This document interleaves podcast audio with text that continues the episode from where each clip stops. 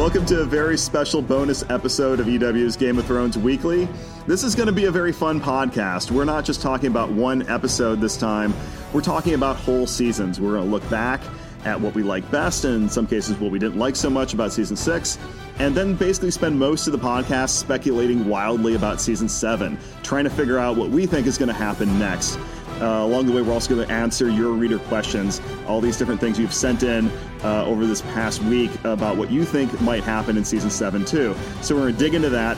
I'm James Hibbard, and I'm here with Darren Franich. Darren, your favorite episode of season six? Go. Sometimes it would be cheating to choose a season finale, but this season finale of season six of Game of Thrones, titled Winds of Winter, James, I, we talked about this on the podcast this week. I just felt like, as an entertaining hour plus just a little bit of television as just an incredible work of artistry and of just production. I mean, each week of Game of Thrones, something happens that has probably never happened in television before because no show has been this big, has had this kind of level of production across, you know, all the continents we know about and a few that they've invented. But just the opening 25 minute sequence of Winds of Winter, I just felt like it was the show operating at such another level. It was beautiful, it was cinematic. It is cheating a little bit to choose Winds of Winter because, to the extent that there have been kind of frustrations about the show over the last couple of years about some storylines moving at a certain glacial pace. This episode, it was just able to push everything forward all at once, and even minor little notes. In any other season finale, the Arya reveal would have been the biggest moment, and here it was like the 10th biggest moment, and it was still awesome and somewhat unexpected. And that was an episode that reminded me of what I love about the show, of what I loved about reading the books when I was first reading them. So it's really hard for me to think about anything else beating that. Again, I've already gone back and rewatched that opening sequence again. The music was good and kind of different, and Cersei's costume was maybe the best piece of costume design the show's ever had. Just there's something about when you see something like this operating at the highest possible level, and I I was just so flabbergasted by it. So my pick would be the Winds of Winter for sure. Yeah, I really can't argue with that choice. And uh, by the way, you, you mentioned the costume. Uh, that costume was designed by Michelle Clapton, who was on the show for a while, then went away, and then they brought her back for episodes 9 and 10 this season, and they're very thrilled that she's going to be doing the costumes for the rest of the series. I was laying awake last night thinking about this. I was because I knew we were going to be talking about it, and I kept going back and forth in my head. And I feel like the two obvious ones to choose are are nine and ten. I mean, both the Miguel Sapochnik episodes were just so amazing. And plus, Sapochnik is such a fun name to say. I, you know, I, I just want to say it all the time now. we just announced uh, the directors for season seven, and Miguel isn't one of them. And like every other tweet is somebody angry that Miguel is isn't uh, doing all the episodes next season, uh, let alone you know not even one. And I've gone back and forth on it, and I have to tip it to Battle of the Bastards just because I don't think I've ever seen people so blown away by an episode in terms of the reactions. That was such a jaw dropping, amazing accomplishment pulling off that battle. It's the biggest budget on TV, but it's still a TV budget. And we go and see movies all the time where we see these big summer blockbusters that have $200 million to spend. They spend two years making them, and the action isn't nearly as eloquent and coherent and involving and exciting as what was done in that episode. Well, and, and, you know, again, just to call out uh, Miguel Sapochnik, who just has brought so much to those last couple of episodes. Um, in your great kind of interview with him after Battle of the Bastards, he talked about the creation of the scene in that episode, full of great scenes. For me, was Jon's. Uh, I believe that uh, Sapochnik referred to it as his kind of rebirth. That sort of in- incredible sequence of Jon Snow being almost buried alive. There were a lot of great shots in the season finale that I loved that were just great for their kind of like steadiness. And there was this aspect of almost kind of being this beautiful tableau. I'm not sure I really felt that journey on, on a cinematic level until that incredible sequence in the middle of Battle of the Bastards, which I think was not even planned originally, right, James? Wasn't that sort of something they came up with as they were filming the big battle scene? Yeah, because they couldn't do what was originally scripted. Uh, they had too much rain, and they were, you know, at the risk of running behind. And so Miguel came up with that on the fly to do that that rebirth scene where Jon Snow almost became a member of one of the the massive body piles that were being assembled there. But uh, let's let's move on to. Do you have a least favorite episode?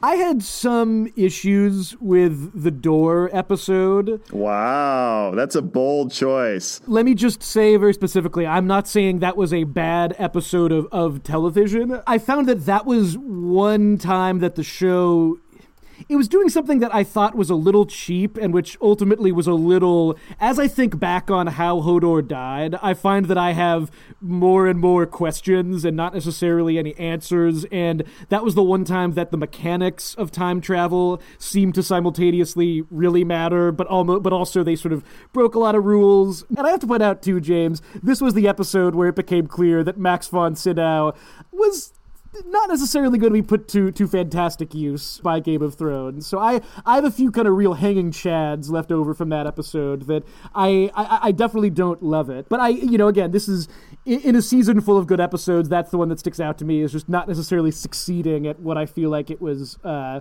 trying to do. What about you? What was your kind of least favorite episode or the episode that uh, didn't quite work for you this season? To me, the first uh, five episodes this season were just a rocket sled, and so were the last two. So I would probably pick Blood of My Blood only because that was an episode right after the door. And after all this crazy stuff had happened in so many of the storylines, and I think just everything just had to hit the brakes and take a breather.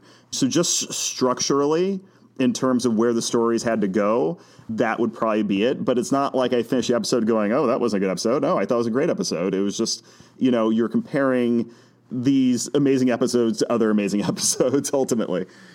Uh, what about uh, best female performance of the season? So much great work being done by actresses who've been on this show for a lot of years. Um, but I, I, really do want to call out uh, Gemma Whelan, who plays Yara. Slash, actually, her name is is Asha Greyjoy. We, we we all know that, but you know we we can agree to, to call her Yara for the sake of the show.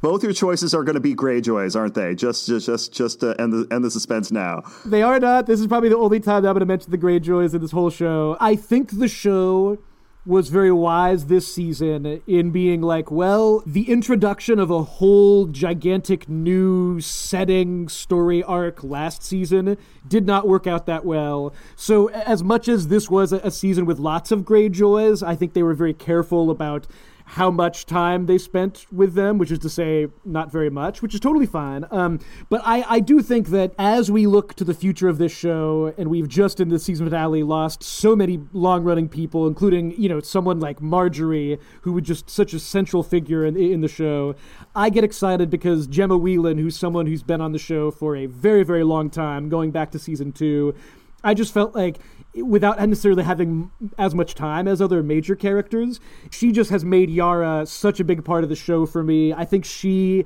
she is the one part of the show that feels the most like the greyjoy stuff that i love in the books which is funny because her character is actually quite a bit different than the character is in the books. But there's just you know this great sense of viking swagger to her combined with this great sense that she is both more badass than anybody else in the Iron Islands, but she is also able to see clearly that things need to change for them and that you know they need to become a different sort of power. To do all of that and to also make her character really funny and just a very appealing presence. You know, that scene between her and Dany in Battle of the Bastards was just so delightful. And so I, you know, as far as like doing a lot with someone who isn't necessarily a huge part of the show, the, she definitely kind of gets my vote. What about you? Who's your pick for best actress on Game of Thrones season six? It's interesting you said uh, Yara because even the president of uh, HBO programming before the season started, we're talking about how important the the female performers are this season, and he like singled her out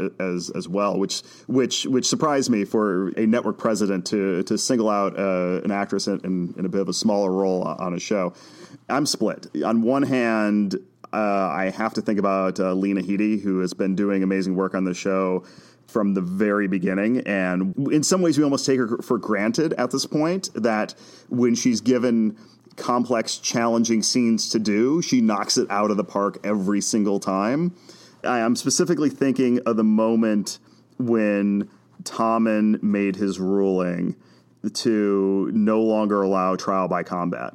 And just to watch her react to that was just so devastating and so much emotion and disappointment and shock and sadness going across her face. I mean, I mean, she's just uh, terrific. And this season, I think I really also have to single out too uh, Sophie Turner, who's you know been a character that uh, you know people are pretty apathetic towards. You know the first few seasons, and they gave her so much more to do this season than I think they ever have. There's that scene with her and Littlefinger when she confronts him, and just the icy stare down, contempt, and anger that she uh, and, and, the hurt that she projected in in that moment uh, was just riveting to watch. What about the guys? Who who kind of wins the, the best actor prize for you in, in Game of Thrones season six? Normally, you always sort of want to say uh, Peter Dinklage almost by default because he you know he's so incredible on the show. Um, you know, has obviously won an Emmy for the show. The actor that keeps popping into my head is Kit Harington. I just think that the guy has spent so many years in a show having to do a mainly physical performance, doing a lot through action, doing a lot non-verbally, that he's become exceedingly good at non-verbal, you know, action-based performance. And this season they gave him more to do dramatically than they ever have before. I keep going back to that moment when he was resurrected and comes back to life, and it's it's the beginning of episode three and all of his shock and confusion it, w- it was so impactful and, and, really registered so hard. And just his performance in battle of the bastards too. As an action hero he is just at this uh, whole other level. One of my big disappointments with this season and it's not necessarily a disappointment where i'm kind of like you know oh that, that was bad. It's just more sort of the, the quality of some narrative money being left on the table this is the one time that I'll bring up Lady Stoneheart, and then we never need to speak of her again, James, because it's very clear the show will never speak of her again. The interesting thing that the books play around with is this idea that, you know, yes, more people come back to life, P- perhaps too many people come back to life, breaking George R. R. Martin's own sort of rule about not necessarily overdoing resurrection.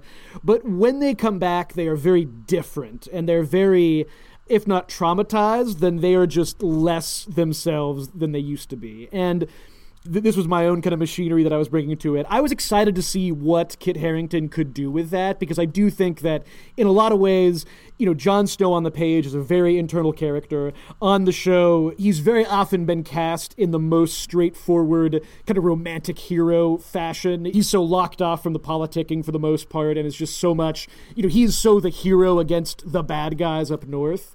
And I, I was intrigued to see what would happen if there was not necessarily saying go full Dark Link and, and, and become a bad guy, but just if, if there was any aspect of him that was changed. And it did seem like when he came back to life, he just had a much cooler haircut, and that was pretty much much it. But I, I did think this was a great season for him. As I was kind of looking over a lot of a lot of the great performances this year, one person who I really who I, I really wanted to call out, who much like Lena Headey has been there since the beginning, does great work. Very often there will be whole seasons where he isn't necessarily the focus of stuff. I really felt like in that episode that a lot of people didn't like uh, of the, the great sort of Tully siege that wasn't Nikolaj Coster-Waldau in the moment of you know that great dialogue scene with Edmure Tully when it is simultaneously him in a very confessional mood that we don't often see, but also him really kind of doubling down on becoming his father's son. The, the, the, presence of Tywin Lannister is still felt. It's felt in all of his children and the fantastic actors who play his children. And, you know, it's never been more clear to me that one of the great tragedies of Jaime's life is that after all of this, he is becoming so the perfect son his father kind of always wanted. Tactically, in terms of his use of power, in terms of just, you know, the way in which he can really get inside of people's heads there's something very heartbreaking about Nikolaj Coster-Waldau and the fact that you know he can just turn on a dime in a scene from playing a very imposing figure to being a very emotionally bruised little boy in some ways. He's an actor who I, I think in some ways he's maybe doomed to be overlooked just because what he does is kind of trickier. Yeah, yeah, I, I agree. In fact, that Nikolaj and Kit were going back and forth in my head for my choice as well, and I kept thinking thinking back to that scene with Edmure uh, also, uh, in which he just had that amazing speech, that amazing monologue, which uh, was really terrifically written too. It just went so many. It, it, just took a very unconventional path and just seemed very organic. I'm still thinking that look he was giving Cersei at the end of the finale uh, when she was sitting on the Iron Throne and you can't quite tell what he's thinking, but you know it's not that good. I was so struck, James. I was thinking about this after our podcast. That look he gives her as she's sitting on the Iron Throne. One of Jaime's most vivid memories of the Iron Throne is a madman sitting on there and telling him, blow up King's Landing. And the idea that he, after living just a whole life, he's kind of come back around to suddenly there's another arguably quite mad ruler who finally followed through on the Mad King's plan to use all of those explosions, and that person is his beloved sister. There's just there's a lot there that just you know you could really chew on, and that I'm not sure that Nikolaj Coster-Waldau, you know, certainly not the extent of Tyrion. He's not a, a, a character who gets a lot of speeches and gets to express those things. He just gets across so much with a look that I think is that more than anything is something where yeah you, you rewatch that finale and you're just like oh this is not going to end well yeah, and we'll get into jaime and our season seven predictions in a bit. But uh, how do you think this season ranks overall in terms of all the seasons so far? It's tricky because I, I think I really rank season two and maybe season three are almost even for me, uh, just as far as being like the absolute best that the show could do.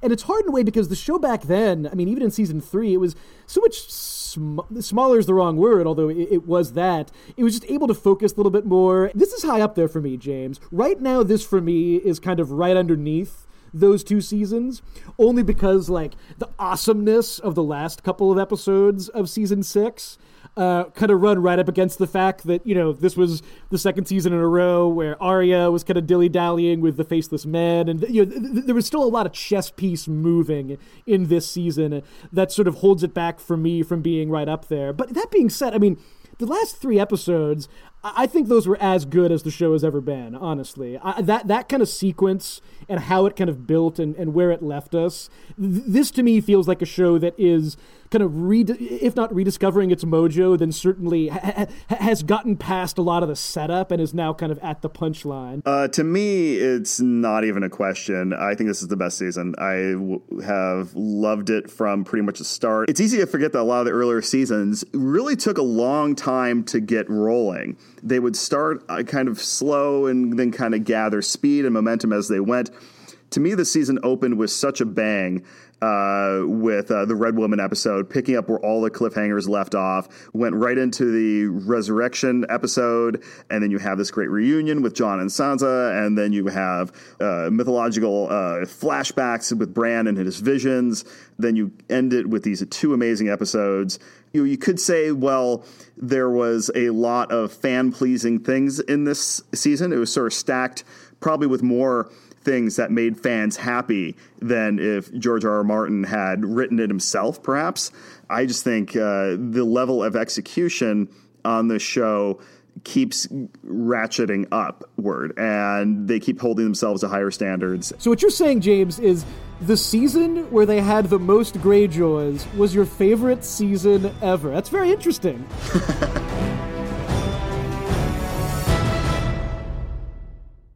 time for our favorite segment of the show, a little thing we like to call Dark Wings, Dark Words. That's right. You have been sending in some awesome comments and theories. Let's start at the top. We have had a few questions about Bran. Uh, this comes from Mo.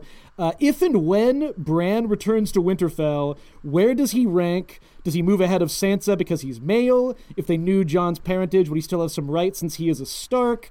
Uh, all, all, kinds of questions focused on what happens when Bran Stark finally returns to Winterfell after his almost series long trip way up north and then the other trip back down south. from what I could tell, when Bran returns to Winterfell, if we're following on the rules th- that were established at the beginning of the show, he would be the Lord of Winterfell. Um, after him, it would be his oldest natural sister, which would be Sansa. Then and only then could it ever be Jon. And obviously, there's been a lot of stuff thrown into that. I mean, I, I do think, though, James, it's fair to say that, like, you know, certain things have maybe been kind of thrown out uh, over the course of these last war torn years in Westeros. I can't see Bran wanting to be Lord of Winterfell, and I can't necessarily see a lot of people saying that they want this thought to be dead boy to take over from his badass warrior supposed half brother.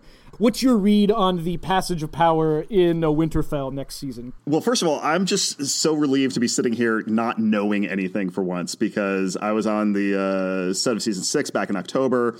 And so normally when we're doing this podcast, it, and we get to speculation, you're like going, "Oh, I think Rickon will take over Winterfell," and I'm all, "Oh, that's really interesting." But now I can like freely speculate, and, and, and I'm free to be as every bit as wrong about what's going to happen next as everybody else. So in terms of Bran, uh, you know, Yes, I think you're correct, but I think it's going to be a moot point. My prediction is, is he's not going to be interested in ruling Winterfell. His life has gotten so much weirder than merely ruling a house in Westeros. I, I think it's going to be up to other things. And if presented with that uh, option, I think he would probably leave it to uh, Sansa or Jon. This does bring up one question, though, which I, I, I've been intrigued to know what you think about this, which is what is the actual plot effect of Bran knowing who Jon Snow's real parents are. I mean, like, it doesn't seem like that's something he's going to announce loudly to the world. That doesn't seem like something that is information he would want out there. It seems more like it's something that he may tell Jon and, and Sansa, and that might affect them. Um, but like you know, a, a, lot of people are saying now, oh, like you know, since Jon isn't Ned Stark's son, then he won't be allowed to be king of the North. And it's it's hard for me to imagine the North thinking that way. Right. Well, it's also a little bit of the matter of proof. I mean, how do you verify this exactly? I mean, there's no real paternity test in Westeros. So whenever we learn something about someone's parentage, it's always a, a bit of a question of, well, how how is that established to anyone? Beyond the viewers. Yeah, exactly. Um, and here quickly, James, let's just deviate to say that uh, there have been a lot of people who emailed us, who tweeted at us. Uh, with their big theory that uh, although Jon's mother we have learned her identity, that his father is not Rhaegar Targaryen, that his father is in fact Robert Baratheon. I, I had never heard this before this week, and many of you uh, sort of said that you were kind of theorizing that Robert Baratheon was his father. I believe that theory has now officially been put to bed, right, James? Like, like HBO has sort of soft confirmed that he is in fact half Targaryen. Yeah, uh, HBO's official Making of Game of Thrones website uh, put up an infograph where it was like a family tree infograph and just linked uh, Rhaegar as Jon Snow's father. So that pretty much seals that up. It was a little bit vague in the way the scene was shot. You think it's Rhaegar, you assume it's Rhaegar, but you don't know for sure. And now it seems like uh, that is definitely for sure. If there was a mystery, you could say that the mystery is what is Jon Snow's real name, which seems like something that is still kind of up in the air. But I, I, it's fair to say his lineage has been solved, and what that means for the future is something that will be interesting. James, while we're talking our predictions for next season, one of my favorite things that came at us the last few days, this came uh, to us on Twitter from at Thundy08. She said, Hey guys, where do you think Dany will land first in Westeros? This is a great question because this will this will change everything next season. What do you what do you think, James? Yeah, it's a huge question. Uh, I immediately want to say Cape Kraken just because I you know that sounds really fun to say. Um, I think the one thing that we can be sure about is that I don't think she'll land at King's Landing, and the reason in the show will be potentially something like Tyrion will go, "Hello, there's this thing called Battle of the Blackwater, and, and it didn't turn out very well. Don't make that mistake." Uh, alternately, it could be because first she has to go to the Iron Islands to fulfill her agreement to Yara. But I think the real reason is it will allow the show to delay the big confrontation to come. I mean, she just rolls up to King's Landing. Uh, the, you know, they're going to take the Red Keep in 30 seconds, given the amount of her forces versus what Cersei has. As a viewer, I want to see what Cersei ruling Westeros is like. I want to kind of have that play out. So if Dany lands someplace else first, it allows us to have this new level of King's Landing palace intrigue with Cersei in charge. And at the same time, it allows Dany to go into another part of Westeros, uh, either have a fight there or get settled there, and potentially meet somebody over at Winterfell. Who knows? I guess really deep down, the main question here is does she go north or does she go south? My sense is I kind of think she'll go south. And the two reasons I think that are there's some basis for this in the books, which I realize is now a foolhardy thing to say, since uh, tragically I'm not sure that young Griff is a name that anyone who watches this show is going to have to learn anytime soon. I also just think that, like, given the storytelling on this show, there's something really poetic to the idea of there is another king of the north, and the north is now kind of in, in, in, a state of outright rebellion. You have Cersei, you know, right in kind of like the middle of the map at King's Landing. You know, Euron and his fleet are somewhere around the water. It feels like it almost kind of makes a certain amount of strategic sense to go south, join with Dorne, shore up all the lands down there. Dorne is, is also right next to the uh, Tyrell uh, household and Highgarden. So I'm betting she, she lands in Dorne and then they leave Dorne, and that's the last time we ever see Dorne. Yeah, that makes a lot of sense. I mean, especially with her newfound uh, alliance with Dorne, uh, that would make uh, the probably the most sense for her to land there. We had just enough narrative real estate this season with Euron that it's clear that like he factors into this show's if not end game then almost the end game in a way that you know we only kind of got the beginnings of this year H- how do you think he fits in how do you think he fits in with dany uh, in the next season of the show how Euron fits in is definitely a really tricky question. Uh, I don't think we have many clues as to which way that's going to go. I do wonder if the conversation with Yara, where Dany gets her to agree that the Ironborn have to change their way of life, whether that's going to come back to bite her when they end up conflicting with him, and uh, you know if she tries to get the uh, the the the Ironborn on her side. One thing that might make sense is the idea of Euron joining forces with Cersei in the whole enemy of my enemy is is my friend sort of theorizing.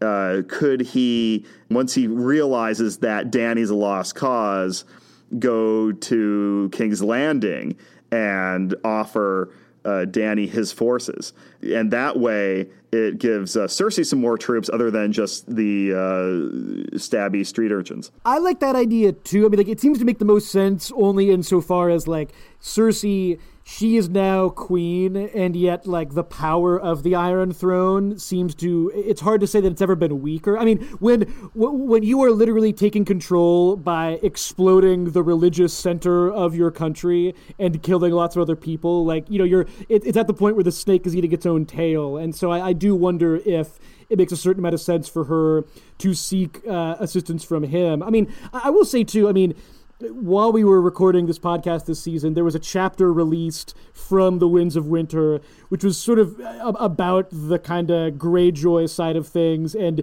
what we learned about Euron there was sort of bonkers, and it, makes it seem as if he may be, if not like the big bad of the books, then he is certainly someone who, in George R. R. Martin's vision, he is someone who plays in to a huge extent in the finale. I don't know that that's a spoiler because I honestly can't imagine that the show is seeing him that way, but it'll be interesting to see how that kind of uh, plays out. Again, I'm I'm really hoping if they can just do just just one episode, James, that's basically the movie Master and Commander in Westeros. That's all I ask. Moving on down through the mailbag, here's my favorite of, of all time. From Patrick Stewart, he assures us that's his real name. In the finale, Arya is at the twins and takes out Walder Frey. Looking at a map of Westeros, the twins are basically the halfway point between King's Landing and Winterfell. Does Arya head north and get back to her home, or does she head south and take out Cersei and Zombie Mountain? The, there, there's story logic and there's logic logic, and in this world that Jon Snow and Sansa had reclaimed Winterfell, that word would travel really fast. So as she's leaving the twins, uh, she would pick up that information pretty quickly. She would also know that Cersei's now queen. I would think she would go home. I mean, even if she's totally hell bent on killing Cersei, I would think she would go home next. And what? Uh, how amazing would it be if season seven opened with Arya at the gates of Winterfell, uh, looking to come in? It's like you know, thanks for the sword, Jon. It came in handy. A lot of this honestly comes down to how dark you think Arya's storyline will go. Um, I I tend to prefer when things go way dark, and I truly think that like a, I'm not sure she even thinks about her family anymore. I, I, think, as far as she's concerned, they're all dead, and even upon hearing that they're alive, I'm not sure that her first instinct would be to go to them. I think she is very much in that kind of like revenge spiral now, and I, she's kind of aiming to take some more people off her list. And it just so happens that two of those people are in King's Landing. Though, on the other hand, the entire arc of Arya this season was about her reclaiming uh, who she was and her identity as a Stark. Uh, so there's that too. James, while we're on the topic of where people going next season, uh, on Twitter at albedo777 tweeted at us, uh, quote, seemed like a lackluster end to Melisandre. Will she bring back Lady Stoneheart? Hashtag Hope Springs Eternal. Why would she want to bring back Catelyn Stark? I mean, she doesn't even know Catelyn Stark. Why would she hunt down Catelyn Stark's body that at this point has to be really de- decomposed only to bring her back. I mean, aside from wanting to make fans of A Storm of Swords like really happy, and even even those fans, and I'm certainly one of them. Uh, I I recognize that things have probably advanced beyond that, and Beric Dondarrion is still alive after all. Um, I mean, that seems like something that we might not pick up with immediately, James. Like, I, I wouldn't be surprised if like I'm not sure she takes a full Bran season five break, but it wouldn't surprise me if Melisandre kind of disappears from the show for a while, then reappears somewhere. But where do you think she reappears? She's got a few different options for where she can wind up now. Well, I mean, her options seem to be going south. They were pretty specific on what direction she was supposed to go. Who knows if she listened or not? But that seems to be a clue. You know, you could think Dorne, you could think, uh, you know, King's Landing.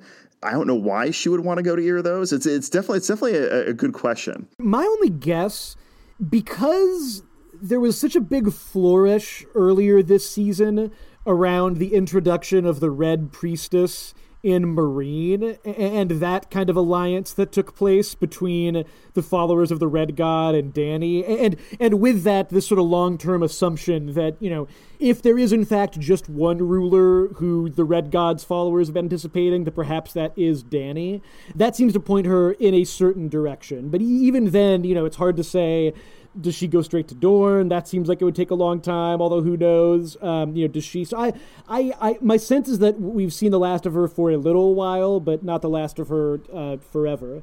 One last question, James, that uh, really speaks more, I think, to a lot of our predictions for next season uh, from Nivea Mercado.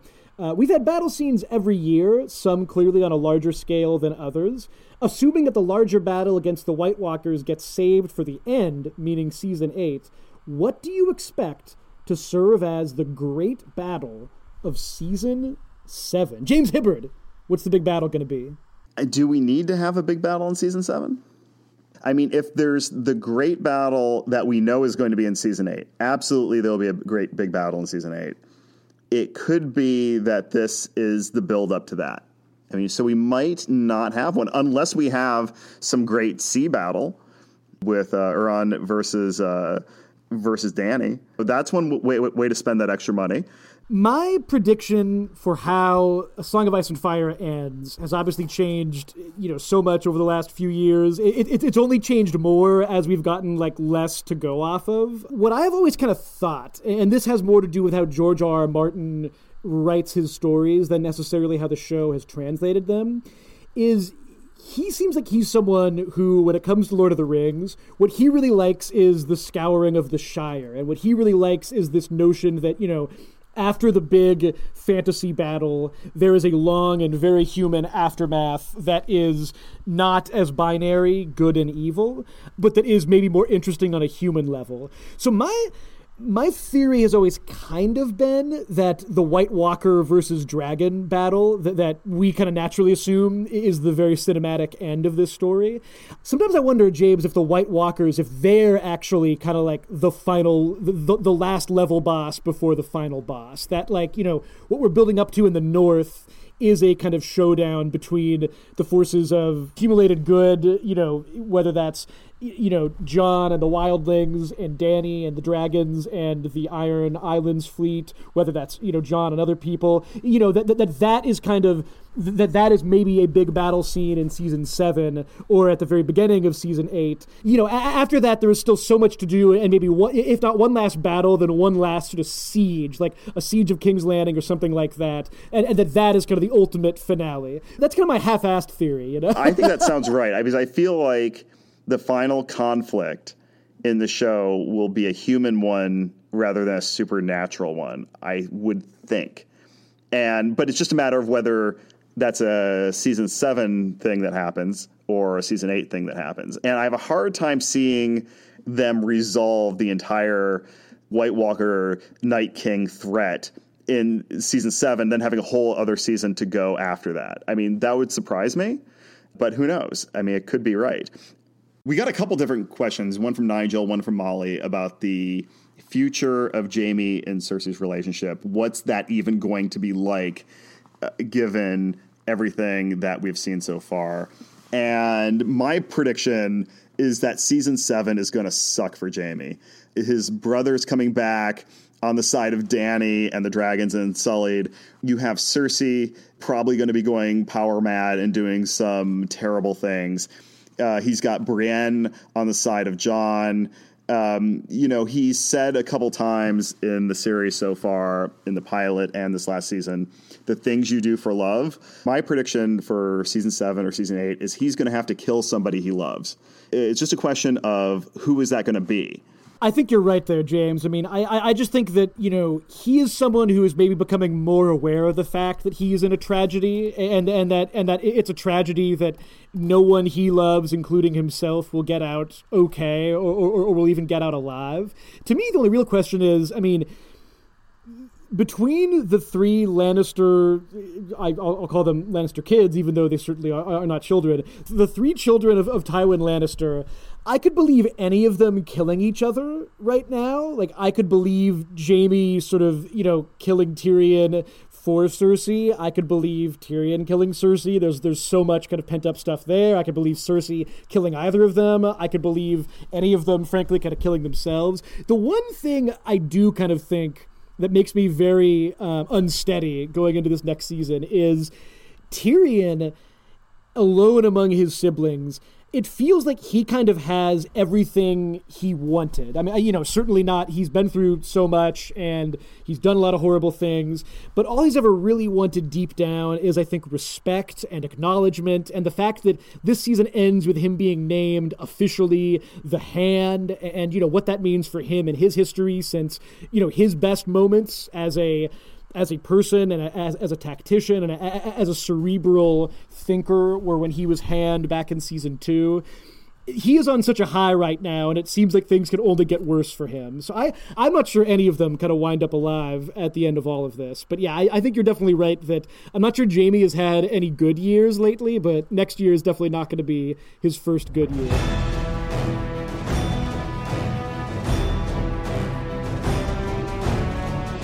And that wraps it up for this first season of the EW Game of Thrones weekly podcast. Uh, we'll try to do some special episodes between now and next season. There's obviously no shortage of Game of Thrones related stuff to talk about throughout the long winter between seasons.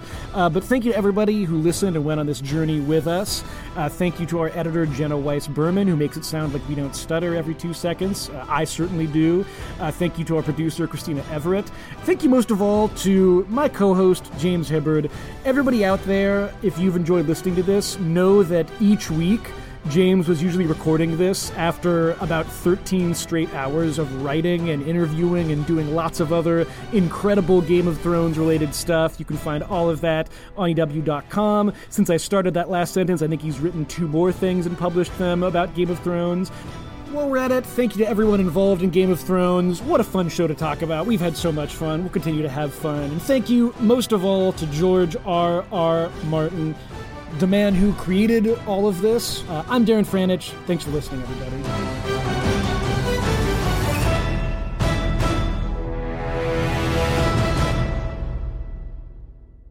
Let me hit you with this though, James. I was in that scene kind of like, wait a second, I kind of think Sansa, Sansa, oh god damn it, fucking pronunciation. Just kidding.